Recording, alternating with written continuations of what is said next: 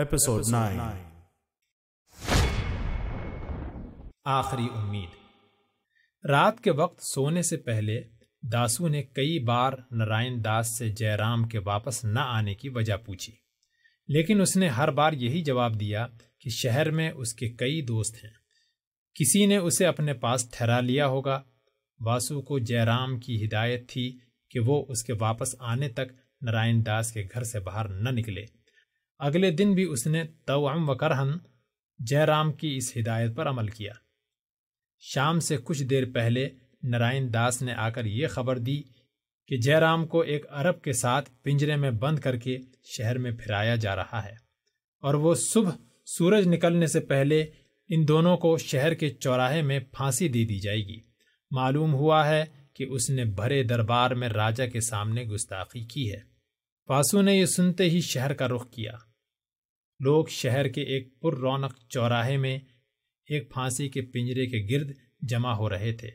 واسو اپنے مضبوط بازوؤں سے لوگوں کو ادھر ادھر ہٹاتا ہوا پنجرے کے قریب پہنچا، اور پنجرے کے اندر زبیر اور جے رام کو ایک نظر دیکھنے کے بعد الٹے پاؤں لوٹ آیا۔ تھوڑی دیر بعد وہ گھوڑے پر سوار ہو کر جنگل کا رخ کر رہا تھا۔ شہر میں آدھی رات تک چند پہرے داروں کے سوا تمام لوگ اپنے اپنے گھروں کو چلے گئے۔ جے رام زبیر کو جنگل میں خالد، ناہید اور مایا سے ملاقات کا واقعہ سنا چکا تھا۔ چند پہرے دار سو چکے تھے اور باقی پنجرے کے قریب بیٹھے آپس میں باتیں کر رہے تھے۔ زبیر نے موقع پا کر کہا، وہ رومال کہاں ہے؟ جے رام نے جواب دیا، وہ میری کلائی کے ساتھ بندھا ہوا ہے، لیکن ہم دونوں کے ہاتھ پیچھے کی طرف بندھے ہوئے ہیں۔ کاش واسو کو ہماری خبر ہو جاتی۔ زبیر، میں تم سے ایک بات پوچھنا چاہتا ہوں۔ ہمیں سورج نکلنے سے پہلے پھانسی پر لٹکا دیا جائے گا، تمہیں اس وقت سب سے زیادہ کس بات کا خیال آ رہا ہے؟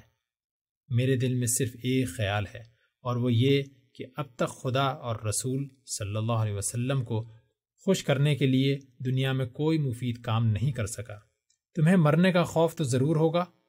ایک مسلمان کے ایمان کی پہلی شرط یہ ہے کہ وہ موت سے نہ ڈرے، اور ڈرنے سے فائدہ ہی کیا؟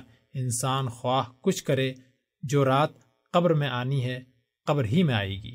اگر میری زندگی کے دن پورے ہو چکے ہیں تو میں آنسو بہا کر انہیں زیادہ نہیں کر سکتا، لیکن مجھے ایک افسوس ہے کہ ایسی موت ایک سپاہی کی شان کے شایاں نہیں۔ جے رام نے کہا، مجھے ابھی تک یہ خیال آ رہا ہے کہ شاید ہم اس سزا سے بچ جائیں۔ کبھی میں سوچتا ہوں کہ شاید ابھی بھونچال کے جھٹکے سے یہ شہر مٹی کا ایک ڈھیر بن جائے گا۔ کبھی مجھے خیال آتا ہے کہ شاید بھگوان کا کوئی اوتار آسمان سے اتر کر راجہ سے کہے کہ ان بے گناہوں کو چھوڑ دو ورنہ تمہاری خیر نہیں۔ کبھی مجھے یہ امید سہارا دیتی ہے کہ دریائے سندھ اپنا راستہ چھوڑ کر دیبل کا رخ کر لے، اور لوگ بدحواس ہو کر شہر سے بھاگ نکلیں اور جاتے جاتے ہمیں آزاد کر جائیں۔ تمہیں اس قسم کا کوئی خیال نہیں آتا؟ نہیں، مجھے ایسے خیالات پریشان نہیں کرتے۔ میں صرف اتنا جانتا ہوں، خدا کو اگر میرا زندہ رکھنا منظور ہے تو وہ 1000 طریقوں سے میری جان بچا سکتا ہے، اور اگر میری زندگی کے دن پورے ہو چکے ہیں تو میری کوئی تدبیر مجھے موت کے پنجے سے نہیں چھڑا سکتی۔ جے رام نے کہا، زبیر، کاش میں تمہاری طرح سوچ سکتا، لیکن میں جوان ہوں اور ابھی زندہ رہنا چاہتا ہوں۔ تم بھی جوان ہو، لیکن تمہارے سوچنے کا ڈھنگ مجھ سے مختلف ہے۔ زبیر نے کہا، تم بھی اگر میری طرح سوچنے کی کوشش کرو تو دل میں تسکین محسوس کرو گے۔ جے رام نے جواب دیا، یہ میرے بس کی بات نہیں۔ زبیر نے کہا، جے رام، میری ایک بات مانو گے؟ وہ کیا؟ صبح ہونے میں زیادہ دیر نہیں، میری اور تمہاری زندگی کے شاید تھوڑے سانس باقی ہیں۔ میرے دل پر صرف ایک بوجھ ہے، اور اگر تم چاہو تو میں موت سے پہلے اس بوجھ کو اپنے دل سے اتار سکتا ہوں۔ جے رام نے کہا، میں اس پنجرے میں تمہارے لیے جو کچھ کر سکتا ہوں اس کے لیے تیار ہوں۔ جے رام، ہم نے زندگی کی چند منازل ایک دوسرے کے ساتھ طے کی ہیں، اور میں نہیں چاہتا کہ مرنے کے بعد ہمارے راستے مختلف ہوں۔ میں چاہتا ہوں کہ تم مسلمان ہو جاؤ۔ اگر تم اس وقت بھی کلمہ توحید پڑھ لو تو میری گزشتہ کوتاہیوں کی تلافی ہو جائے گی۔ اب اتنا وقت نہیں کہ میں تمہیں اسلام کی تمام خوبیوں سے آگاہ کر سکوں۔ کاش میں جہاز پر اس ذمہ داری کو محسوس کرتا، لیکن اگر تم میری باتوں پر توجہ دو تو مجھے یقین ہے کہ تم جیسے نیک دل اور صداقت دوست آدمی کو صحیح راہ دکھانے کے لیے ایک لمبے عرصے کی ضرورت نہیں۔ جے رام نے کہا، اگر تمہاری باتیں مجھے موت کے خوف سے نجات دلا سکتی ہیں تو میں سننے کے لیے تیار ہوں۔ زبیر نے کہا، اسلام انسان کے دل میں صرف ایک خدا کا خوف پیدا کرتا ہے اور اسے ہر خوف سے نجات دلاتا ہے۔ سنو، یہ کہہ کر زبیر نے نہایت مختصر طور پر اسلام کی تعلیم پر روشنی ڈالی، رسول اکرم صلی اللہ علیہ وسلم کی زندگی کے حالات بیان کیے، صحابہ کرام رضوان اللہ تعالی علیہم اجمعین کی سیرت پر روشنی ڈالنے کے لیے اسلام کی ابتدائی تاریخ کے واقعات بیان کیے۔ اختتام پر زبیر اجنادین، یرموک اور قادسیہ کی جنگوں کے واقعات بیان کر رہا تھا، اور جے رام یہ محسوس کر رہا تھا کہ وہ ساری عمر تاریک غار میں بھٹکنے کے بعد ایک ہی جست میں روئے زمین کی بلند ترین پہاڑ کی چوٹی پر پہنچ چکا ہے۔ اس کی آنکھوں میں امید کی روشنی جھلک رہی تھی۔ رات کے تیسرے پہر جے رام برسوں کے اعتقادات کو چھوڑ کر دائرہ اسلام میں داخل ہو چکا تھا۔ زبیر نے پوچھا، اب بتاؤ تمہارے دل کا بوجھ ہلکا ہوا ہے یا نہیں؟ جے رام نے کہا، میرے دل میں صرف ایک اضطراب باقی ہے، وہ یہ کہ میں نے موت کی دہلیز پر کھڑے ہو کر اسلام قبول کیا ہے۔ کاش میں چند دن اور زندہ رہ کر تمہاری طرح نمازیں پڑھتا اور روزے رکھتا۔ زبیر نے جواب دیا، ایک مسلمان کو خدا سے مایوس نہیں ہونا چاہیے، وہ سب کچھ کر سکتا ہے۔ پہرے دار نے کسی کو پنجرے کے قریب آتے دیکھ کر آواز دی، کون ہے؟ ایک آدمی جواب دیے بغیر پنجرے کے قریب پہنچ کر رکا۔ چند اور سپاہی اٹھ کر کھڑے ہو گئے۔ پہلے سپاہی نے پھر کہا، جواب نہیں دیتے، تم کون ہو؟ لیکن اتنی دیر میں چند سپاہی اسے پہچان چکے تھے، اور ایک نے پرانے ساتھی کے بازو جھنجھوڑتے ہوئے کہا، گنواروں کی طرح آوازیں دے رہے ہو، انہیں پہچانتے نہیں؟ یہ سردار بھیم سنگھ ہیں۔ مہاراج، آپ اس وقت کیسے؟ میں قیدیوں کو دیکھنے آیا تھا۔ دوسرے سپاہی نے کہا، مہاراج آپ بے فکر رہیں، یہ چند آدمی ابھی سوئے ہیں۔ بھیم سنگھ نے اس سے پوچھا، تمہارا نام کیا ہے؟ اس نے جواب دیا، مہاراج میرا نام سروپ سنگھ ہے۔ تم بہت ہوشیار آدمی معلوم ہوتے ہو، میں برہمن آباد کے حاکم سے سفارش کروں گا کہ تمہیں ترقی دی جائے۔ بھگوان سرکار کا بھلا کرے، میرے 4 بچے ہیں، آپ کے ہونٹ ہلیں گے اور میرا کام بن جائے گا، تم فکر نہ کرو۔ ہاں، قیدی سو رہے ہیں۔ مہاراج ابھی باتیں کر رہے تھے۔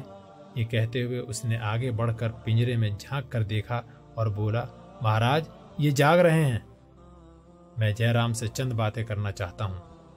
مہاراج آپ کو پوچھنے کی کیا ضرورت؟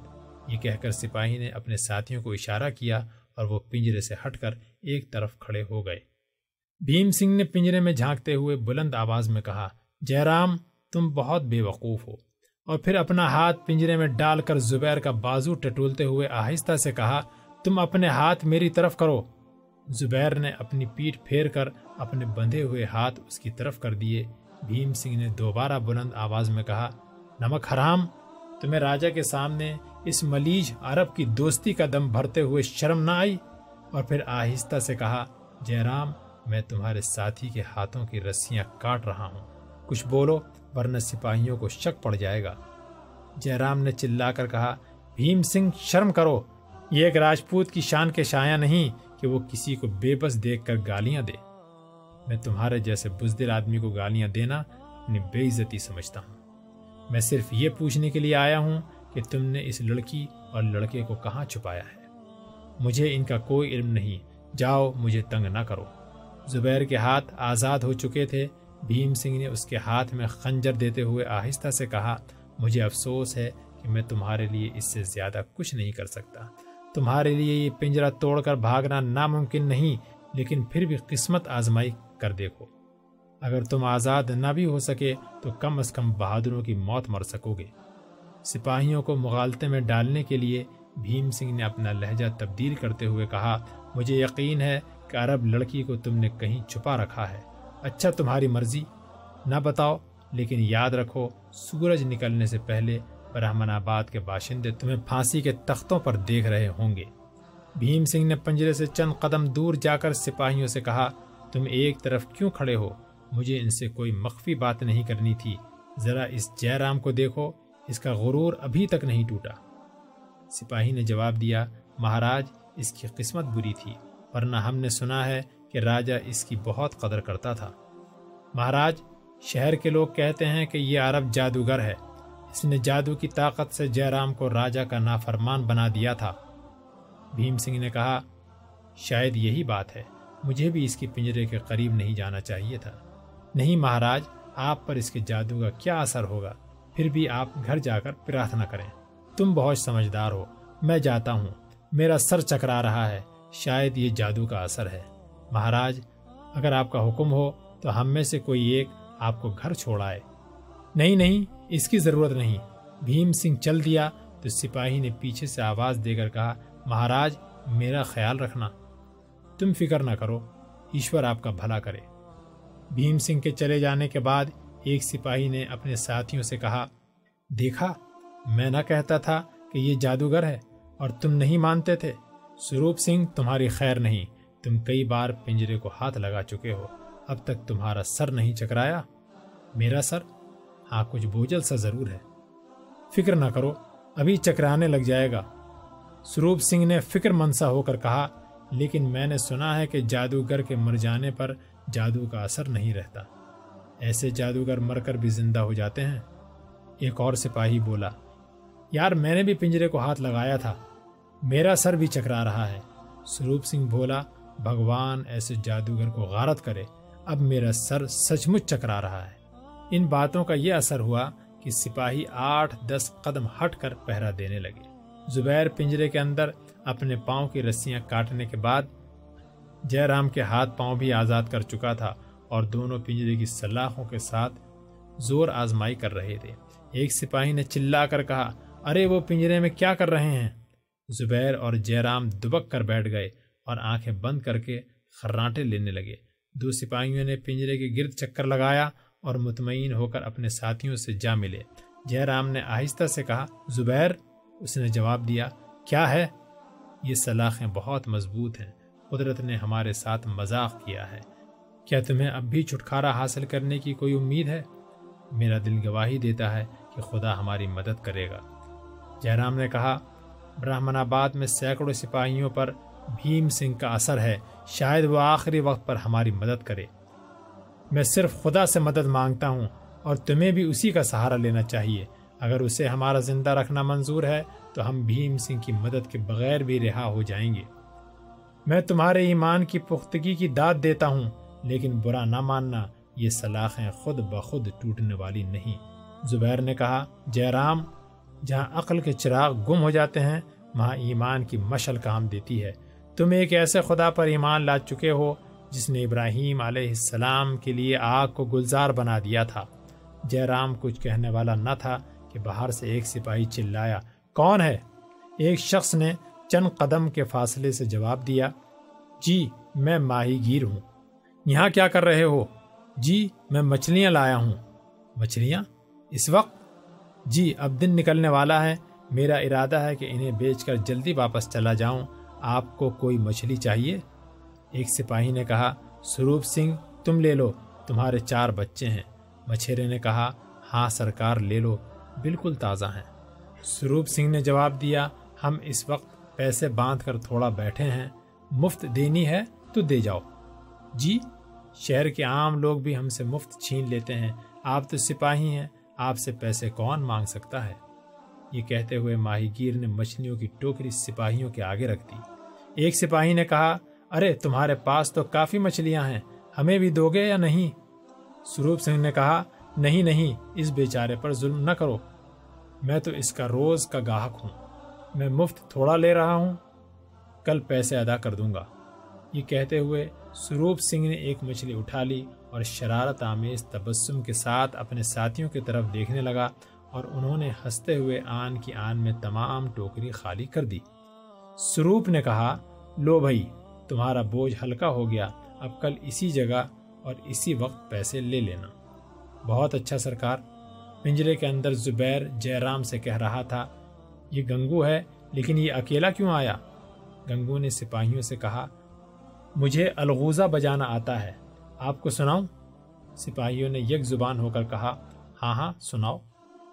گنگو نے الغوز سے چند دلکش تانیں نکالیں اور اس کے ساتھی عام شہریوں کے لباس میں مختلف گلیوں سے نکل کر سپاہیوں کے گرد جمع ہونے لگے۔ ایک سپاہی نے اپنے ساتھی سے کہا، ارے اس نے تو خواہ مخواہ مچھیرے کا ذلیل پیشہ اختیار کر رکھا ہے، یہ تو الغوز بجا کر کافی پیسے کما سکتا ہے۔ گنگو کے ساتھی ایک دوسرے سے کہہ رہے تھے، مجھے اس کی تانوں نے گہری نیند سے بیدار کیا ہے اور پھر میرا سونے کو جی نہ چاہا۔ مجھے وسنتی کی ماں کہتی تھی کہ جاؤ دیکھو کوئی فقیر ہوگا، ارے میرے محلے کے تمام لوگ حیران ہیں کہ یہ کون ہے۔ گنگو الغوز بجاتے ہوئے اٹھ کھڑا ہوا اور اس کے ساتھی اچانک تلواریں سوت کر سپاہیوں پر پل پڑے اور آن کی آن میں ان کا صفایا کر ڈالا۔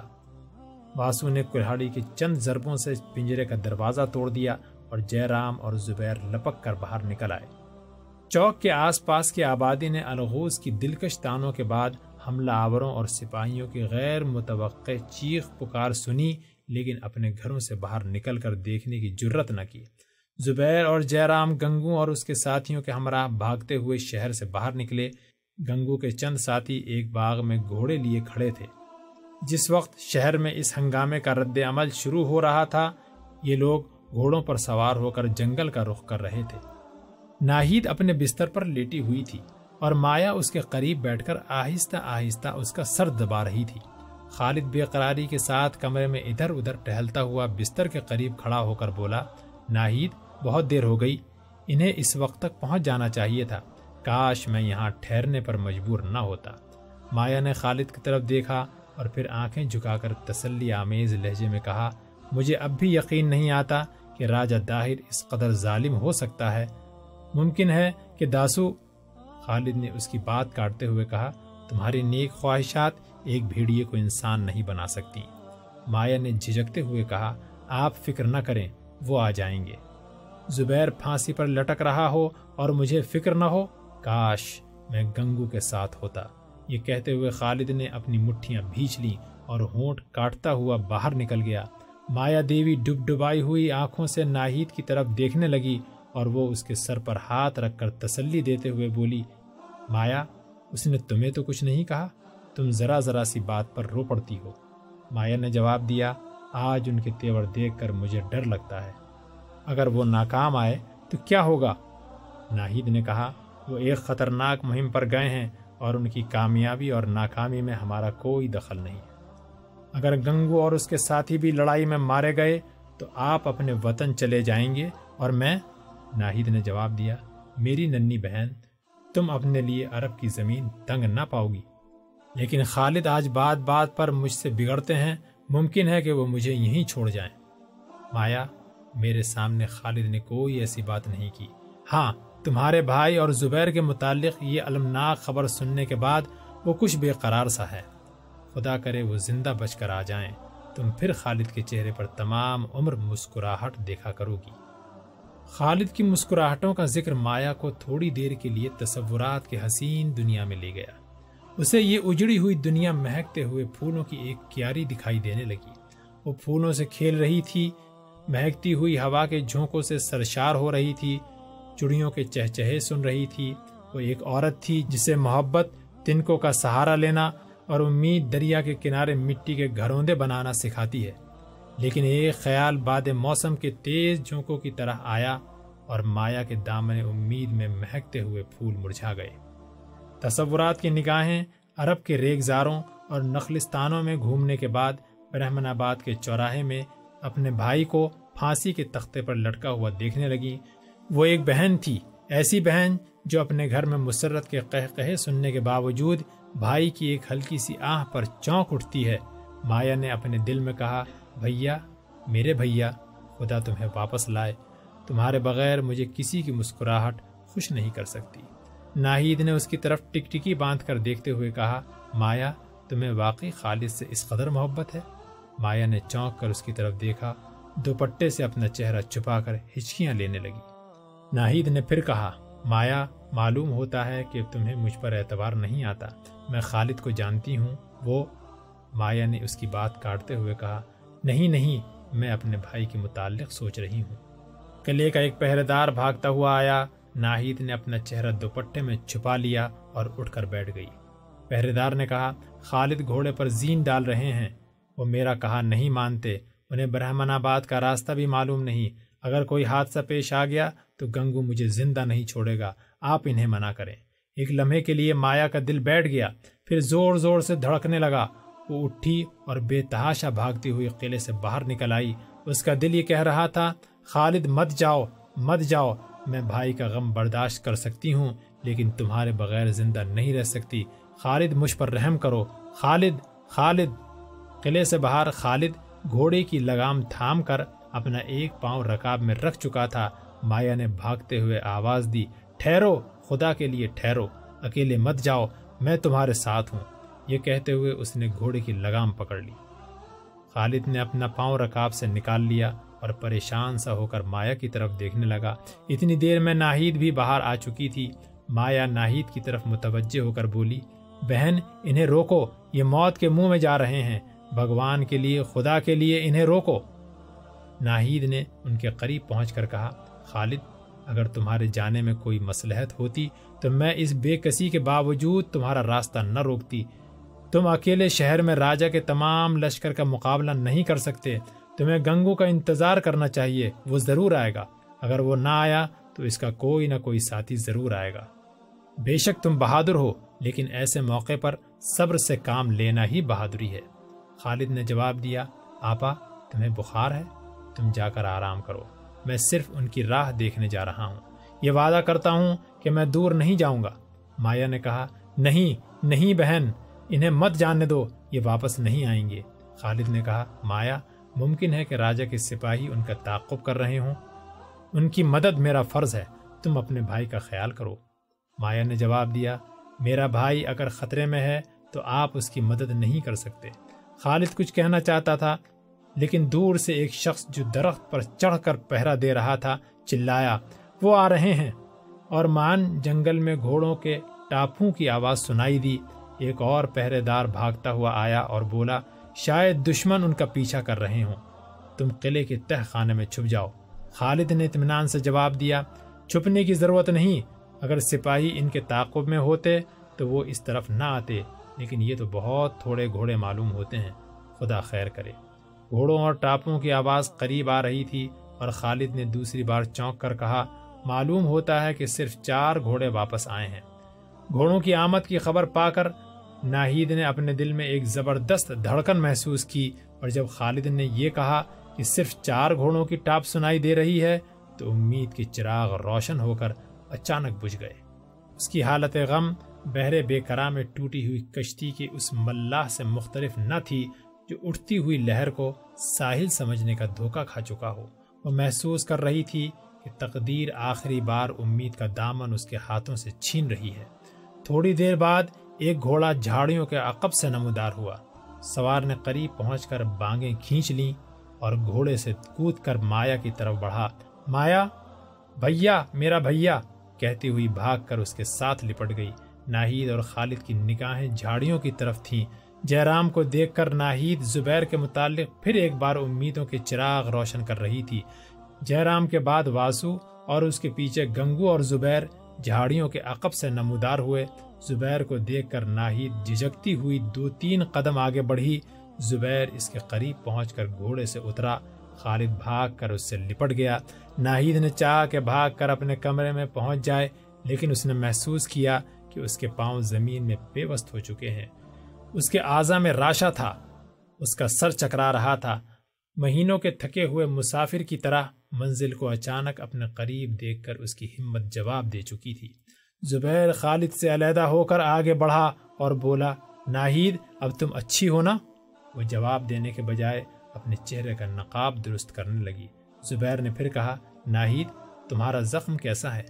ناہید کے ہونٹ کپ کپائے، اس نے لرستی ہوئی آواز میں کہا، خدا کا شکر ہے کہ آپ آ گئے، میں ٹھیک ہوں۔ اس کے آخری الفاظ ایک گہری سانس میں ڈوب کر رہ گئے۔ وہ لڑکھڑا کر زمین پر گر پڑی۔ جب اسے ہوش آیا تو وہ اپنے کمرے میں بستر پر لیٹی ہوئی تھی۔ خالد اور مایا کے مغموم چہرے دیکھنے کے بعد اس کی نگاہیں زبیر پر مرکوز ہو کر رہ گئیں۔ مرجھائے ہوئے چہرے پر اچانک حیا کی سرخی چھا گئی اور وہ اپنے چہرے پر نقاب ڈالتے ہوئے اٹھ بیٹھی۔ گنگو اور جیرام دروازے سے باہر کھڑے تھے۔ خالد نے ان کی طرف متوجہ ہو کر کہا، ناہید کو ہوش آ گیا ہے، آپ فکر نہ کریں۔ زبیر نے تسلی دیتے ہوئے کہا، ناہید اب ہماری مصیبت ختم ہونے والی ہے، میں آج ہی جا رہا ہوں۔ مایا ایک عورت کی ذکاوت حس سے زبیر کے متعلق ناہید کے جذبات کا اندازہ لگا چکی تھی۔ نہیں، آپ یہیں ٹھہریں، اس وقت سارے سندھ میں آپ کی تلاش ہو رہی ہے۔ زبیر نے جواب دیا، میرے لیے سندھ کی سرحد پار کرنے کا یہی ایک موقع ہے۔ کل تک تمام راستوں کی چوکیوں کو ہمارے فرار ہونے کی اطلاع مل جائے گی۔ ہمارے باقی ساتھی راجہ کے سپاہیوں کو چکمہ دینے کے لیے مشرق کے صحرا کا رخ کر رہے ہیں۔ میں اس موقع سے فائدہ اٹھانا چاہتا ہوں۔ خالد، تم یہیں رہو گے، اگر اس جگہ کوئی خطرہ پیش آیا تو گنگو تمہیں کسی محفوظ مقام پر لے جائے گا۔ عرب سے ہماری افواج کی آمد تک اگر ناہید گھوڑے پر چڑھنے کے قابل ہو گئی تو گنگو تمہیں مکران پہنچا دے گا۔ ناہید نے کہا، جب تک میری بہنیں قید میں ہیں میں یہیں رہنا پسند کروں گی۔ خدا آپ کو جلد واپس لائے، ہم آپ کا انتظار کریں گے۔ میرا خط آپ کو مل گیا ہوگا، آپ فوراً روانہ ہو جائیں، واپس آنے میں دیر نہ کریں۔ ہاں، میں علی کا حال پوچھنا چاہتی ہوں۔ علی آپ کو بہت یاد کرتا ہے، دیوبل کے گورنر نے اسے بہت اذیت دی، لیکن وہ ایک بہادر لڑکا ہے اور خواہ کسی حالت میں ہو نماز کے وقت اذان ضرور دیتا ہے۔ یہ لوگ اذان سے بہت گھبراتے ہیں۔ اسے 12 کوڑوں کی سزا دی جا چکی ہے، لیکن اس کے استقلال میں کوئی فرق نہیں آیا۔ برہمن آباد کے قید خانے میں بھی اس کا یہی حال ہے۔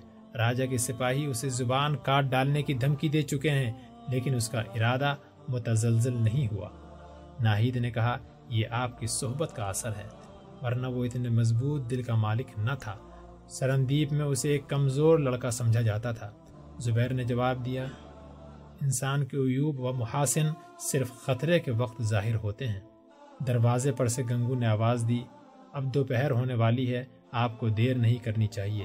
ناہید نے کہا، آپ جائیں، خدا آپ کی مدد کرے، لیکن آپ کو مکران تک خشکی کا راستہ معلوم ہے؟ زبیر نے جواب دیا، واسو میرے ساتھ جا رہا ہے اور وہ تمام راستوں سے واقف ہے، میں مکران کی سرحد پر پہنچ کر اسے واپس بھیج دوں گا۔ مایا نے کہا، لیکن اس لباس میں آپ فوراً پہچانے جائیں گے۔ زبیر نے مسکراتے ہوئے جواب دیا، میری ننھی بہن کو میرا بہت خیال ہے، لیکن اسے پریشان نہیں ہونا چاہیے۔ میں ایک سندھی کا لباس پہن کر جا رہا ہوں، اور اب تو میں سندھ کی زبان بھی سیکھ چکا ہوں، کوئی مجھ پر شک نہیں کرے گا۔ مایا نے کہا، آپ مجھے بہن کہہ کر بہت سی ذمہ داریاں اپنے سر لے رہے ہیں۔ یاد رکھیے، ہمارے ملک میں دھرم کے بہن بھائیوں کا رشتہ سگے بہن بھائیوں کے رشتے سے کم مضبوط نہیں ہوتا۔ اگر آپ مجھے اپنی بہن کہتے ہیں تو ہفتوں کا سفر دنوں میں طے کیجیے۔ ہماری مصیبت آپ کے ساتھیوں کی مصیبت سے کم نہیں، وہ میرے بھائی کی تلاش میں سندھ کا کونا کونا چھان ماریں گے۔ مجھے ڈر ہے کہ آپ کی افواج کے آنے سے مایوس ہو کر کہیں میرا بھائی کاٹیاوار کی طرف فرار ہونے پر آمادہ نہ ہو جائے۔ جے رام نے باہر سے بلند آواز میں کہا، مایا کیا کہتی ہو؟ میں ایک راجپوت ہوں، نہیں بلکہ ایک مسلمان بھی ہوں۔ میں اپنے محسنوں کو چھوڑ کر کہاں جا سکتا ہوں؟ مسلمان؟ میرا بھائی ایک مسلمان؟ مایا یہ کہتی ہوئی ناہید کی چارپائی سے اٹھ کر بھاگی اور باہر نکل کر جے رام سے لپٹ گئی۔ اس کا دل دھڑک رہا تھا، اس کی آنکھوں میں خوشی کے آنسو تھے۔ بھیا سچ کہو، تم مسلمان ہو گئے؟ اس نے جواب دیا، مایا فارس کے ساتھ مس ہو کر لوہا لوہا نہیں رہ سکتا، تم روٹھ تو نہ جاؤ گی؟ میں؟ اس نے الگ ہو کر آنسو پوچھتے ہوئے کہا، میں کیسے روٹھ سکتی ہوں؟ خدا نے میری دعائیں سن لی، میری منتیں قبول کر لی، بھیا مبارک ہو، لیکن تمہارا اسلامی نام؟ زبیر نے باہر نکلتے ہوئے کہا، یہ میری کوتاہی ہے، اگر تم پسند کرو تو تمہارے بھائی کا نام ناصر الدین رکھتا ہوں، اور میرا نام؟ خالد، زبیر، گنگو اور جے رام حیران ہو کر مایا کی طرف دیکھنے لگے۔ مایا نے اپنے سوال کا کوئی جواب نہ پا کر کہا، تم حیران کیوں ہو؟ ناہید سے پوچھو۔ وہ یہ کہہ کر دہلیز میں کھڑی ہو گئی اور ناہید کو مخاطب کرتے ہوئے بولی، ناہید بہن، انہیں بتاؤ، کیا میں نے تمہارے سامنے کلمہ نہیں پڑھا؟ کیا میں نے چھپ چھپ کر تمہارے ساتھ نمازیں نہیں پڑھیں؟ کیا میں نے قرآن کی آیات یاد نہیں کی؟ مایا پھر اپنے بھائی کے پاس آ کھڑی ہوئی اور زبیر سے مخاطب ہو کر کہنے لگی، آپ کس سوچ میں پڑ گئے؟ ناہید، میرا نام زہرہ رکھ چکی ہے اور مجھے یہ نام پسند ہے۔ خالد نے اندر آ کر ناہید کے کان میں آہستہ سے کہا، تم نے یہ باتیں مجھ سے کیوں چھپائیں؟ ناہید نے مسکرا کر جواب دیا، مایا کو اس بات کا ڈر تھا کہ آپ یہ خیال کریں گے کہ وہ آپ کو خوش کرنے کے لیے مسلمان ہوئی ہے۔ اسے اپنے بھائی کا خوف بھی تھا، اس لیے وہ مجھ سے وعدہ لے چکی تھی میں فی الحال اس کا راز اپنے تک محدود رکھوں۔ خالد پھر بھاگتا ہوا جیرام کے قریب آ کھڑا ہوا، اس کی روح مسرت کے ساتویں آسمان پر تھی۔ زبیر نے کہا، بھائی ناصر الدین، بہن زہرا، میں تم دونوں کو مبارکباد دیتا ہوں، خدا تمہیں استقامت بخشے۔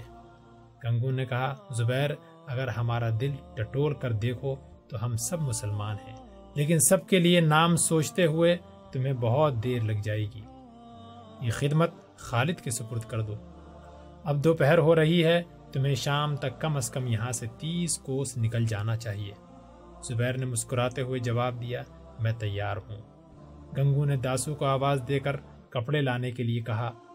زہرا پھر ناہید کے پاس آ بیٹھی اور زبیر نے گنگو کی ہدایت کے مطابق ایک سندھی سپاہی کا لباس زیب تن کیا۔ گنگو نے کہا، آپ کے لیے گھوڑے تیار کھڑے ہیں، میں ابھی آتا ہوں۔ یہ کہہ کر وہ دوبارہ ناہید کے کمرے میں داخل ہوا۔ وہ اس کے پاؤں کی آہٹ سن کر اپنے چہرے پر نقاب ڈال چکی تھی۔ زبیر نے کہا، ناہید خدا حافظ، بہن زہرا میرے لیے دعا کرنا۔ دونوں نے جواب میں خدا حافظ کہا اور زبیر لمبے لمبے قدم اٹھاتا ہوا کمرے سے باہر نکل گیا۔ خالد، ناصر الدین اور گنگو نے قلعے کے دروازے تک اس کا ساتھ دیا۔ واسو دروازے پر 2 گھوڑے لیے کھڑا تھا۔ زبیر خدا حافظ کہہ کر گھوڑے پر سوار ہو گیا۔ واسو نے اس کی تقلید کی۔ گنگو نے کہا، دھوپ تیز ہے لیکن یہ دونوں گھوڑے تازہ دم ہیں، 30 کوس کی پہلی منزل ان کے لیے بڑی بات نہیں۔ واسو، اس مہم میں تمہاری کامیابی شاید چند مہینوں میں سندھ کا نقشہ بدل دے۔ جب تک زبیر مکران کی سرحد عبور نہ کر لے واپس نہ آنا، آپ بے فکر رہیں۔ یہ کہہ کر واسو نے گھوڑے کو ایڑ لگائی۔ زبیر نے اپنا گھوڑا اس کے پیچھے چھوڑ دیا۔ قلعے کے اندر گھوڑوں کی ٹاپوں کی آواز سن کر زہرا نے ناہید کی طرف دیکھا۔ ناہید کی آنکھوں میں آنسو جھلک رہے تھے۔ وہ آہستہ آہستہ کہہ رہی تھی، خدا تمہاری مدد کرے، خدا تمہیں دشمنوں سے بچائے۔ زہرا کی آنکھوں میں بھی آنسو آ گئے۔ وہ بولی، آپا، تم اب تک مجھ سے ایک بات چھپاتی رہی ہو، تمہیں ان سے محبت ہے؟ ناہید نے کوئی جواب دیے بغیر زہرا کا ہاتھ اپنے ہاتھ میں لے لیا۔ گھوڑوں کی ٹاپوں کی آواز آہستہ آہستہ ناہید کے کانوں سے دور ہو رہی تھی۔ آنسوؤں کے موتی اس کی آنکھوں سے جھلک کر رخساروں پر بہہ رہے تھے۔